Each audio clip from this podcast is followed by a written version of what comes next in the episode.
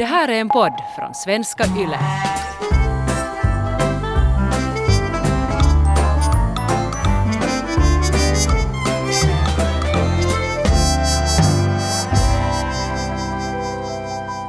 Ja, välkommen, välkommen. Idag ska vi tala om klimakterium. Hur känns det för dig? Nå, det känns inte så mycket för det är ju faktiskt inte aktuellt för mig just nu. Så jag ger det här avsnittet till dig. Du får nu hålla låda. Tack. För att det är ju nog det som är nu min målsättning. Att sprida klimakteriebudskapet till varje hem och stuga. Vad är ett klimakteriebudskap då? Uh, Nå, jag måste säga att i din ålder var jag precis lika ointresserad som du är nu. Och, och jag var faktiskt ända upp i min ålder totalt ointresserad. Och på något vis tänkte jag att, eh, att, att klimakteriet är någonting som bara drabbar gnällspikar. Att är man duktig och, och förnuftig och, och, och tar hand om sig så, så då får man inga symptom. Ja, men alltså inte kan du ju på riktigt ha tänkt så här. Att det har på något sätt att göra med ens personlighet. Vet du, jag tror att det var hemskt mycket andan, för att liksom man talar inte om klimakteriet. Och andan uh, var den att man ska bara klara sig. Hold up, en fråga. Du säger nu klimakterie, men är det inte menopaus? Ja. Är, är det inte då på svenska att säga menopaus? Ja, man kan också, man kan också använda. För jag tror att fler känner igen det. Ja. Men ja, så det är då samma sak, menopaus och klimakterie, det var ja, två olika? så är det. Okej. Bra, då har vi redan liksom en sak avklarad här ja. och vet redan mera. Ja. Eh, menopausen eh, drabbar alla, ingen kommer undan. Och eh, jag tror att, att skulle, vi, skulle vi alla sluta skämmas och skulle vi kunna tala mer obehindrat om det så, så skulle det gynna alla. Okej. Okay. men vad är då klimakteriet? Berätta. Mensen slutar till exempel. Men, men det betyder att, att man drabbas av väldigt många olika, eller kan drabbas av jättemånga olika symptom. Forskare har kommit fram till att det finns 519 olika klimakteriesymptom. Okej. Okay. Av vilka de vanligaste är då sömnrubbningar, man börjar mm. sova lite sämre, Eh, man vaknar på natten och har grym hjärtklappning till exempel. Mm. Och sen svettas man. Det här kallas för vallningar. Jag förstår inte riktigt varför det kallas för vallningar, men det, det är så det heter. Är det det där, eller, för eh, kanske min första smak på just menopaus eller klimakterie då kom från när jag tittade på Desperate Housewives. Och det är det här avsnittet när Brie äh, dejtar en mycket yngre man och hon börjar svettas, helt såhär sweating profusely profusely. Och, och sen till slut så rings ambulansen och allting för alla blir jätteoroade över henne. Och så säger någon att ja men det här kommer med åldern, att det är ju bara menopaus. Jag har helt glömt det avsnittet. Att det har varit kanske min första smak och då var det ju här med i ändå Desperate Housewives som är en stor serie. Och ända sedan dess har jag förknippat på något sätt då menopaus med så här svettningar. Man blir jättevarm helt plötsligt. Ja. Kommer du ihåg 70 show? Tittar du någonsin på 70 show? Jo, jag har kollat det faktiskt hela serien igenom. Var det jag att den där Kitty Mamman, hade? Ja. Mamman kom också i övergångsåldern och hon blev sådär blöthjärtad. Och var det inte så att de skaffade en hund åt henne sen? Ja, vänta, ja, så var det! Men vi har ju, eller det är ju någonting som vi har snackat jättelänge i vår familj, det här med empty womb syndrome. Och du har ju en literal empty womb för du har ju ingen livmoder. Mm. Um, men det är ju någonting som du också ibland har, har skyllt dig på, varför du plötsligt blev så, så husdjurssjuk på något sätt. Mm. Men då, då, då äh, förklarade du det bara som empty womb syndrome, då var du säkert inte ännu i klimakteriet. Nej, men säkert i någon sorts förklimakterium. Jag bara inte, det är ju det som är det hemska, att när jag inte fattar någonting. Antagligen hade jag någon sorts förklimakterium redan i 40-årsåldern när jag insjuknade i depression. För då hade jag också ångest och hjärtklappning. Allt det här mm. flyter ihop mm. på något vis. Och, och, och, om jag riktigt tänker efter så kan det hända att mina slemhinnor börjar torka redan då. Men, men när, jag inte, när jag inte hade någon koll. Mm. Och inte hade väl någon läkare heller koll? Nej. Det var väl inte så att någon, var, någon ens kollade? Nej, in, ingen har någonsin kollat mina hormonnivåer till mm. exempel. Och inte har man nu gjort det nu heller, men, men, men nu blev det ju så tydligt och klart mm. att, um, Och, och ja, mina äggceller har undersökts med ultraljud och då sa gynekologen att hördu, nu är dina äggstockar döda.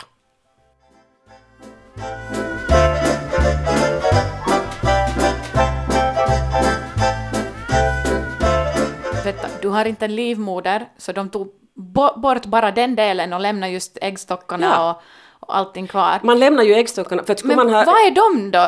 Blir de bara där kvar och lillo? Hur, hur, hur stannar de kvar? Hur åker de inte iväg och bara Nej, bye bye? de, de nog hålls där inne i konstruktionen på något sätt. Men det där och äggstockarna lämnar man ju kvar för att man, man inte ska komma i klimakterium för tidigt. Ja, ja. Min livmoder opererades ju bort då när jag var 45 Mm. och det var på grund av att jag hade myom som förorsakade grymma blödningar. Mm. Och, och, det där, och det var en härlig sak att slippa livmodern. Ja.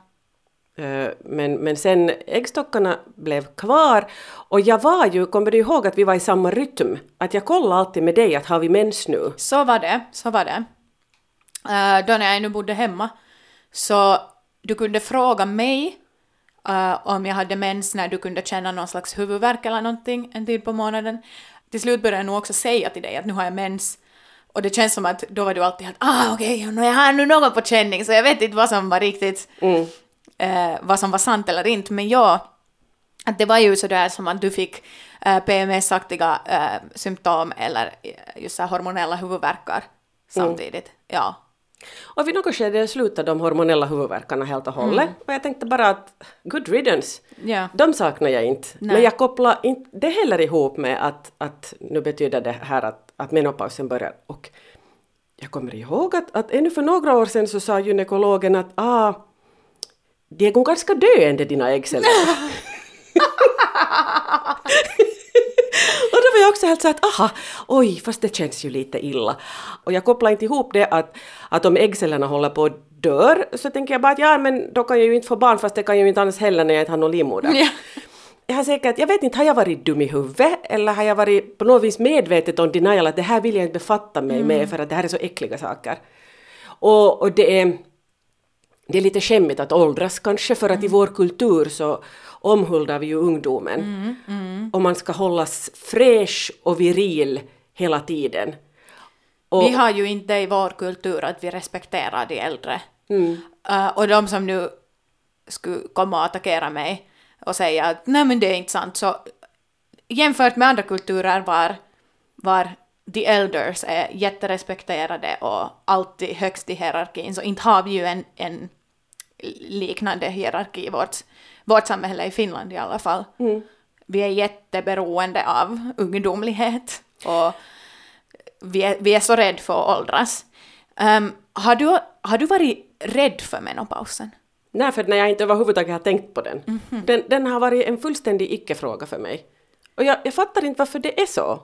Men vad tror du in general, eller kanske du inte kan svara på det här, men, men känns menopaus, klimakterie som någonting som man är lite rädd för? Ehm, det kan hända att det var därför jag var ointresserad av det. Och, och, och sen tänkte jag att nå tids nog lär jag få veta. Jag hade till exempel höftvärk. Jag hade så svår höftvärk att jag till slut hade svårt att gå och jag hade svårt att sitta och jag hade svårt att sova på nätterna för höfterna värkte. Och det var ju inte så där att jag inte skulle ha sökt vård. Nej, jag minns att du, du talade om det och sökte vård och du fick inga svar. Jag du gick väl på den- någon massage, fick typ nästan steroid. ehm, Ja, jag fick kortisonsprutor. Ja, ja, fick, manliga läkare sprutade kortisonsprutor på löpande band i mina höfter och det hjälpte överhuvudtaget inte. Eh, En läkare sa att ja, vi måste ju börja med att utesluta cancer. Och, så jag gick på magnetröntgen och ultraljud och det ena med det fjärde. Och, och jag var ändå 50 år och ingen, ingen kom att tänka på att jag är i övergångsåldern. Eller borde det ha varit min sak att förstå det? Det är det jag inte nu riktigt vet. Att är det så här också att hälsovårdspersonal kanske inte textar fram den frågan eftersom det här är lite pinsamt. Det är lite pinsamt med menopausen.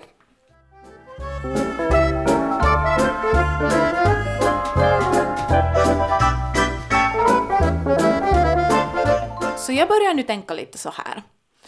Att det som talas om är det som händer i ung ålder. Pubertet och hormonella förändringar och eh, det är viktigt det här med att när man skaffar barn och, och just i den åldern så talar man just om alla de här då hormonella och Ja, och vi har ju mycket fokus till det här att, till preventionen, att ni ska Ja. banne mig inte gå och bli med barn. Ja. Det är jätteviktigt.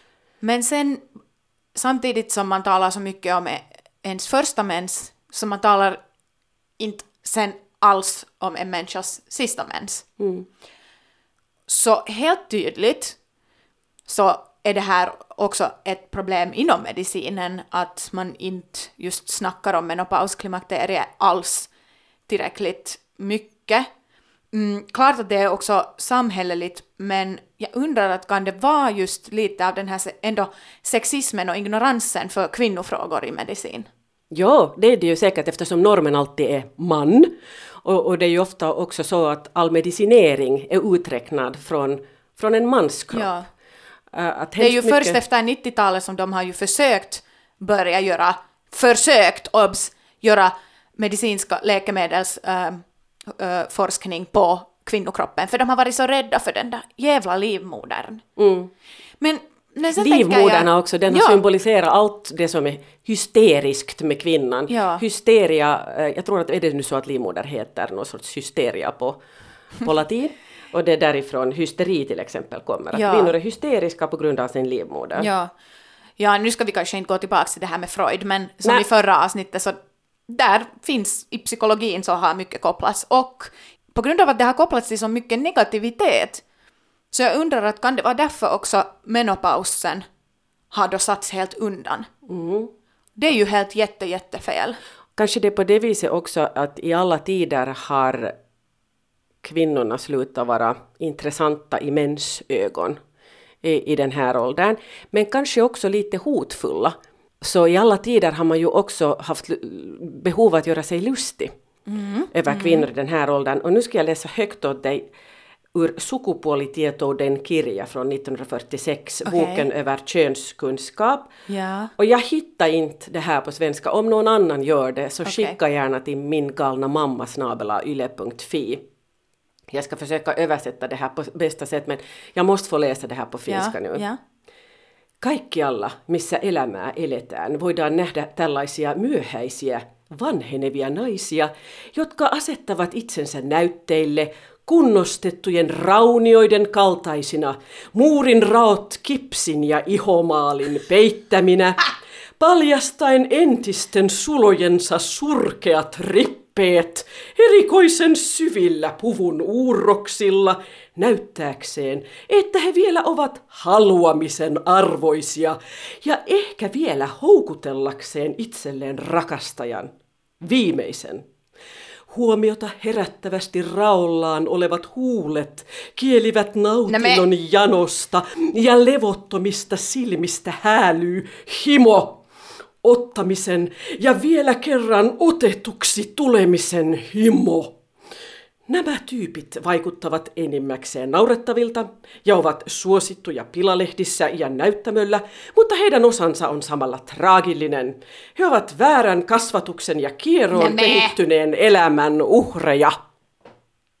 Detta har man tyckt Aj, så akademisk text också. Ja, Wow. och det här har varit en helt seriös bok för kunskap i könsfrågor år 1947. Det har varit inställningen till kvinnor i övergångsåldern. Och lite fa- farliga, för de kanske har lustar ännu kvar fast de är så fula. ja, alltså hur ska jag nu, hur ska jag ens översätta Nå, det här? egentligen var det det där att, att gamla kvinnor som sminkar sig och försöker täcka över sin gamla ansikte. Ja, och har fräckheten att vara kåta. Ja, för, alltså så fräckt att de, de då, ja för att de är ju en dom och vi är vi. Nej. Men just, eller för i den här texten var det att vi vill inte se äldre kvinnor försöka. Det, egentligen är ju den där texten sådär. Och det är inte ens att försöka utan bara leva ditt liv. Vi vet ju det här med män och erektionssvårigheter, erectile dysfunction. Och det har ju alltid snackats och man talar alltid om Viagra och allt det här och man brukar ju skämta om de här äldre männen som far med yngre kvinnor alltid.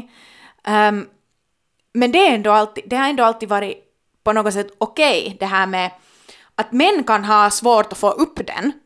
Men det har skaffats ett piller, liksom det har, man har hittat på ett piller för den här sakens skull. Ja, men också det där att, att sen, men sen kvinnan kan inte då uppskattas i den här åldern. Jag tror att det är för att vi i samhället då fokuserar lite för mycket på kvinnans fertilitet. Och det är ju helt sant att, att, att vi uppskattar kvinnans fertilitet alldeles, alldeles för mycket. Uh, så det är som att just att vi ser, vi ser på kvinnor som baby factories. Ja, och sen efter menopausen så Ja. behövs de inte. Att, att jag tror att jättemycket har med den här just sexistiska och snedvridna bilden att, att män kan bli gamla och bara de får upp den. Och sen kvinnor äh, som sen försöker på sitt egna sätt hitta kanske sin sexualitet på nytt i den åldern, för det är ju mycket som ändras. Men det är sen inte okej på något sätt. Att man får inte hitta sig på nytt då. Nej, för att man ska, man ska det där inse att bäst före datum Ja. gick och nu ska man vara i den kasserade Så högen. helt tydligt så sätter vi ju ett bäst före datum på kvinnor och inte på män.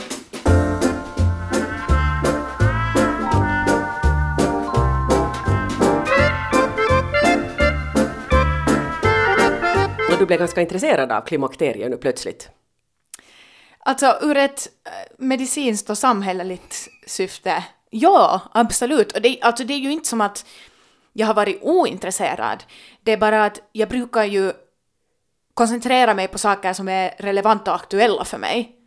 Och just för att jag, nog hoppas inte, eh, kommer inte få menopaus eh, i, i för ung ålder, så därför har jag inte tänkt att jag ska nu himla mycket eh, researcha där. Men, men ja, det här är jätteviktiga saker att, att, att snacka om.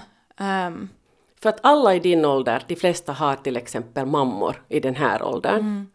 Eh, och det där, och det är, det, är, det är ju mera än en privat fråga, det är en samhällsfråga. Ja, absolut. Och, Eller jag tycker att det har vi kommit fram till nu i alla fall i den här podden. Eh, Just det här att, att nu har det jättestor samhällelig betydelse och, och varför det kanske just är så tabu eller inte, man, man talar inte om det. Mm. Till exempel i det där England eh, har man undersökt att jättemånga kvinnor i den här åldern överväger att lämna arbetslivet helt och hållet för de tycker att det är så jobbigt eh, att, att inte kunna prata om det här på jobbet och sen komma trött eh, efter en natt som man inte riktigt har sovit och sen får man vallningar och det finns inte ens ett fönster att öppna och, och det är svårt att leva med alla de här symptomen och hålla det hemligt. Så eh, i Storbritannien har man gjort satsningar för att göra arbetsplatserna klimakterievänliga. Nämen. Och det tycker jag är så underbart. Visst är det liksom värt applåder, för det handlar ju... Jag tycker att de här förändringarna som man sen har räknat upp är till exempel det här, att andan ska vara så eh, välkomnande och god att man vågar tala om sina svårigheter. Ja, Alla vinner. alla Eh, vinner. Det ska finnas ett fönster att öppna Nåja. alla vinner. Och hur många arbetsplatser har det? Jättemånga har ju så här konstgjord luftkonditionering där det alltid är på något vis, den brummar på med en viss temperatur och alla måste finna sig i att alla sitter där nu i samma temperatur. Alltid är det någon som fryser och någon som har för varmt. Och, och det stora landskap. Så, så allt det här är sådana frågor. Kanske också att det borde finnas ett avskilt rum där man kan ta en paus, där man kan fast sova en tupplur. Ja, och det är ju, eller det har jag ju hört att det har ju många, och jag har varit på besök eh, hos företag var, var de har vilorum. Och, och vart man kan gå på pausen för att ta en breather. Ehm, och just de, de som jag känner som har jobbat på sådana ställen har tyckt att det är jättenice. Att egentligen när man talar om att göra eh, en arbetsplats då menopausvänlig så betyder det bara att göra arbetsplatsen vänlig för vem som helst Människovänlig. människo, ä- ett människovänligt ställe. Så man skulle ju tycka att det funkar för alla. Jag tycker att vi, vi behöver tänka upp, om ganska mycket för att arbetslivet ska vara sånt att, att alla hittar sin plats där. Småbarnsföräldrar kan ju också behöva en, en vilopaus mitt under arbets, Ja. arbetsdagen. Ja. Män går ju också igenom jättemycket hormonella förändringar. Men vi har aldrig snackat om det här. Ehm, i, i då, så här samhälle, Och medicin och, finns allt inte- det här. Det finns egentligen, vi talar, alla, alla, vi talar ju ändå om menopaus och klimakterium, men det finns inte ett lika etablerat uttryck för männen. Männens hormonella värden fluktuerar ibland till och med mer än kvinnors. Men vi talar inte om det för att männens hormoner kop- kopplas inte till något negativt. Som det borde göra för att... Nåja, helt samma. men Eh, vi alltså, ska inte men- gå för långt Ja. men jag menar nu att vi talar nu jättemycket om just menopaus och kvinnohormoner och allt som, som man kan gå igenom. Men vi måste också börja tala om eh, de hormonella förändringar som män går igenom.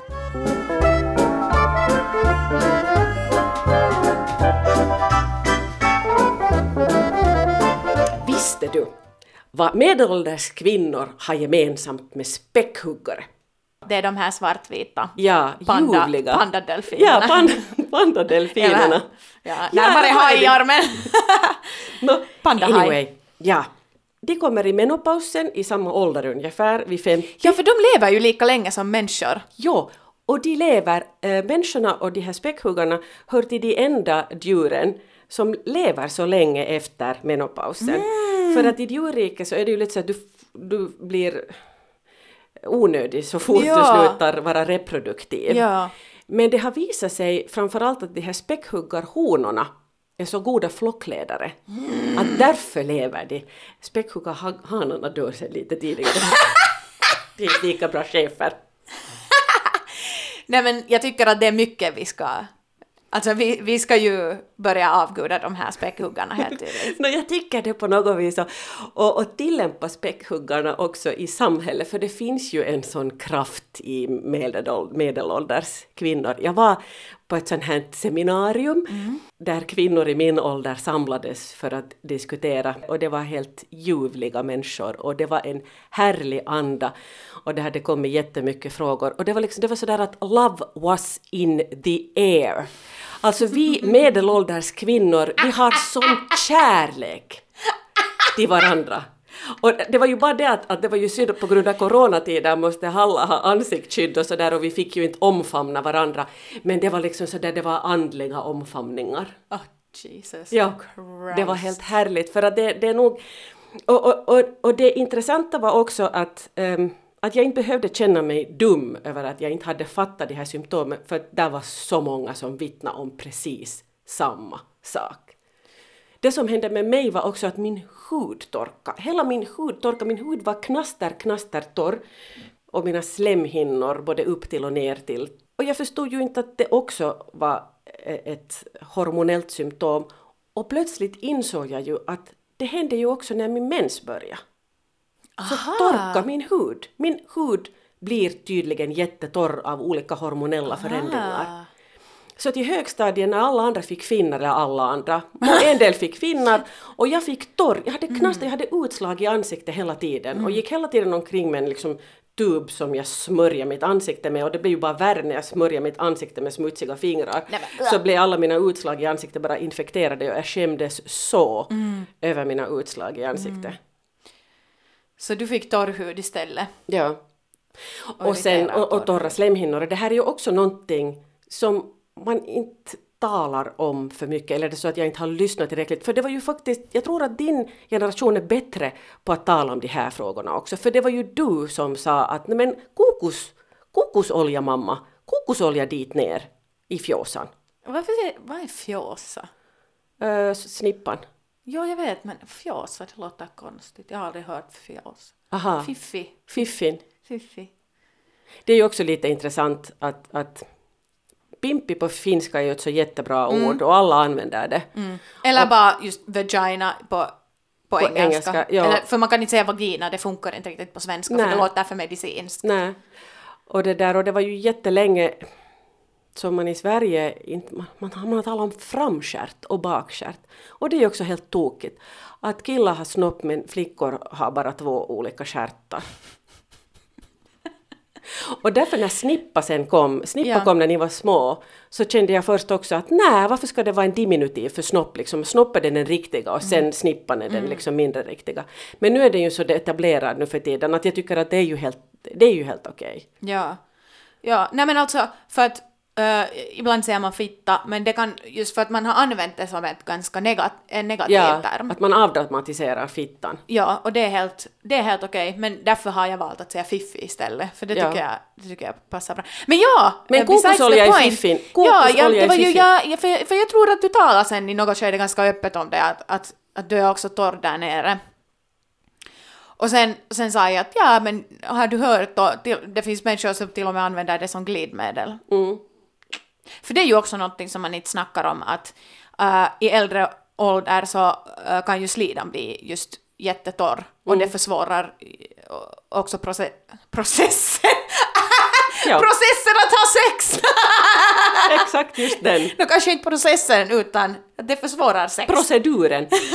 Nej, men, men det gör det ju och det talar man inte heller om. Jag är till exempel nu i en sån här Facebookgrupp också på finska, för, för det fanns någon svenska som hette Klimakteriekärringarna och där vill jag inte vara med. Jag hatar det ordet och jag tycker att det är äckligt att, att, att man ska tala om klimakteriekärringar. Men det finns en finsk grupp och, och där, det, det är liksom det är ett återkommande fenomen det här att det gör så ont att ha sex. Och då undrar jag att har de, faktiskt, har de ens fattat att de ska, i den här, senast i den här åldern måste man använda glidmedel?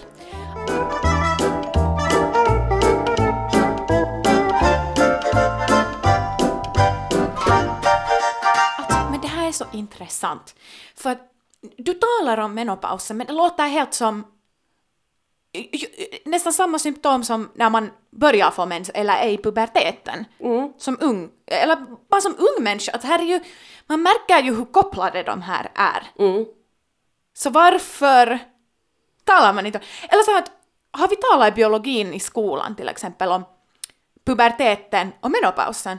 Kanske, men sådär inte, inte på samma sätt. Kanske inte sådär att hur kopplade de egentligen är. Nej, de är inte- samma sak. Ena är bara början, andra är slutet. Ja, och sen, och sen också det här med att, med att eh, ta hand om, om, om slemhinnorna Ja. i underlivet är, är ju jätteviktigt med tanke på urinvägsinfektionerna. Ja. För att om slemhinnorna är, är, är för torra så då, då det där så går bobborna vidare Mm.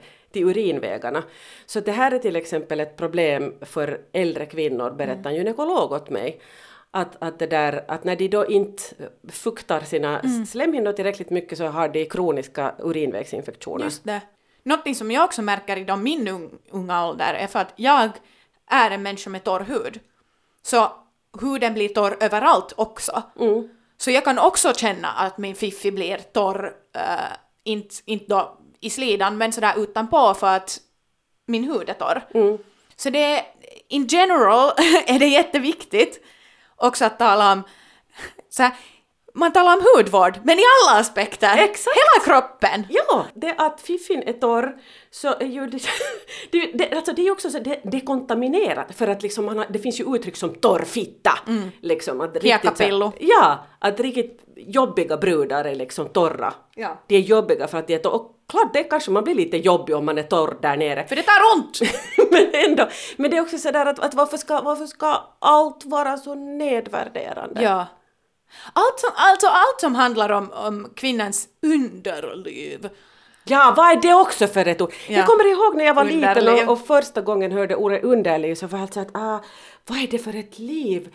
Under, att underbar, det är inte underbart, under, jättekonstigt ord. Ja, det låter ju, det låter ju som någon, någon uh, varelse som finns där nere och puttrar omkring. Exakt!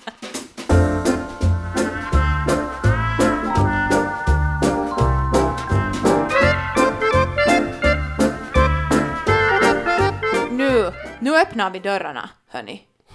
För fan. Ja, vi öppnar, vi öppnar fönstret för frisk luft Ja. liksom. Huh, huh. Men nu har du ju börjat tala om klimakteriet ganska mycket. Och det är nästan som att du kopplar allting till det. Och varje gång du får en muntur så känns det som att du brukar alltid gå tillbaka till klimakteriet. Ah, ja. diskussionen. Så nu undrar jag, att är det, är det det som är främst på din hjärna just nu? Eller är det ditt nya... Är, det här, är klimakteriet din nya hjärtesak nu? Mm, nej. nej, det är det inte. Men, men, men jag är kanske lite sådär som en äh, väckelsepredikant som just har blivit lite väckt. Du är en väckelsepredikant. Men Varje jag- gång du hittar något nytt så är det bara om det. Men det är ju lite så. För, för, när, när jag, för det är sådär att jag har sett ljuset. Och jag är lite som ett Jehovas vittne som går från dörr till dörr och knackar. För Jehovas vittnen, man ska ju inte bli så arg på dem, för att de gör ju det för att det är deras uppgift. Mm. När de har hun hittat den här skatten mm. så måste de få dela den med sig. Vi är inte Jehovas vittnen by the way! Men jag är så en klimakterievittnare. jo, ja. Min målsättning är ju att det inte bara ska vara någonting som angår kvinnor i min ålder utan det angår alla, det angår män, för alla män har kvinnor i övergångsåldern i sin omgivning och alla kvinnor har sådana kvinnor i sin omgivning och alla kvinnor kommer att gå igenom det. Och, och det som också är en intressant sak att fast vi lever längre och längre Förr i tiden så dog ju kvinnorna ungefär där vid klimakteriet. De levde ju inte längre än till 40-50, för väldigt länge sedan. No, men ännu i början, av, i början av seklet så var det ju nog många som dog i den åldern, just i barnsäng och, och av alla möjliga mm. komplikationer. Mm. Så, så det, där, det, det, det, var inte lika vanligt med, med kvinnor som levde jätte, jättelänge efter klimakteriet. Så, så det var inte lika mycket klimakteriska kvinnor i farten. Men nu finns I det ju... men nu finns det ju, alltså man lever ju nästan 50 år efter klimakteriet. Mm. Med ännu större orsak så måste man ju se till att, att livet glider.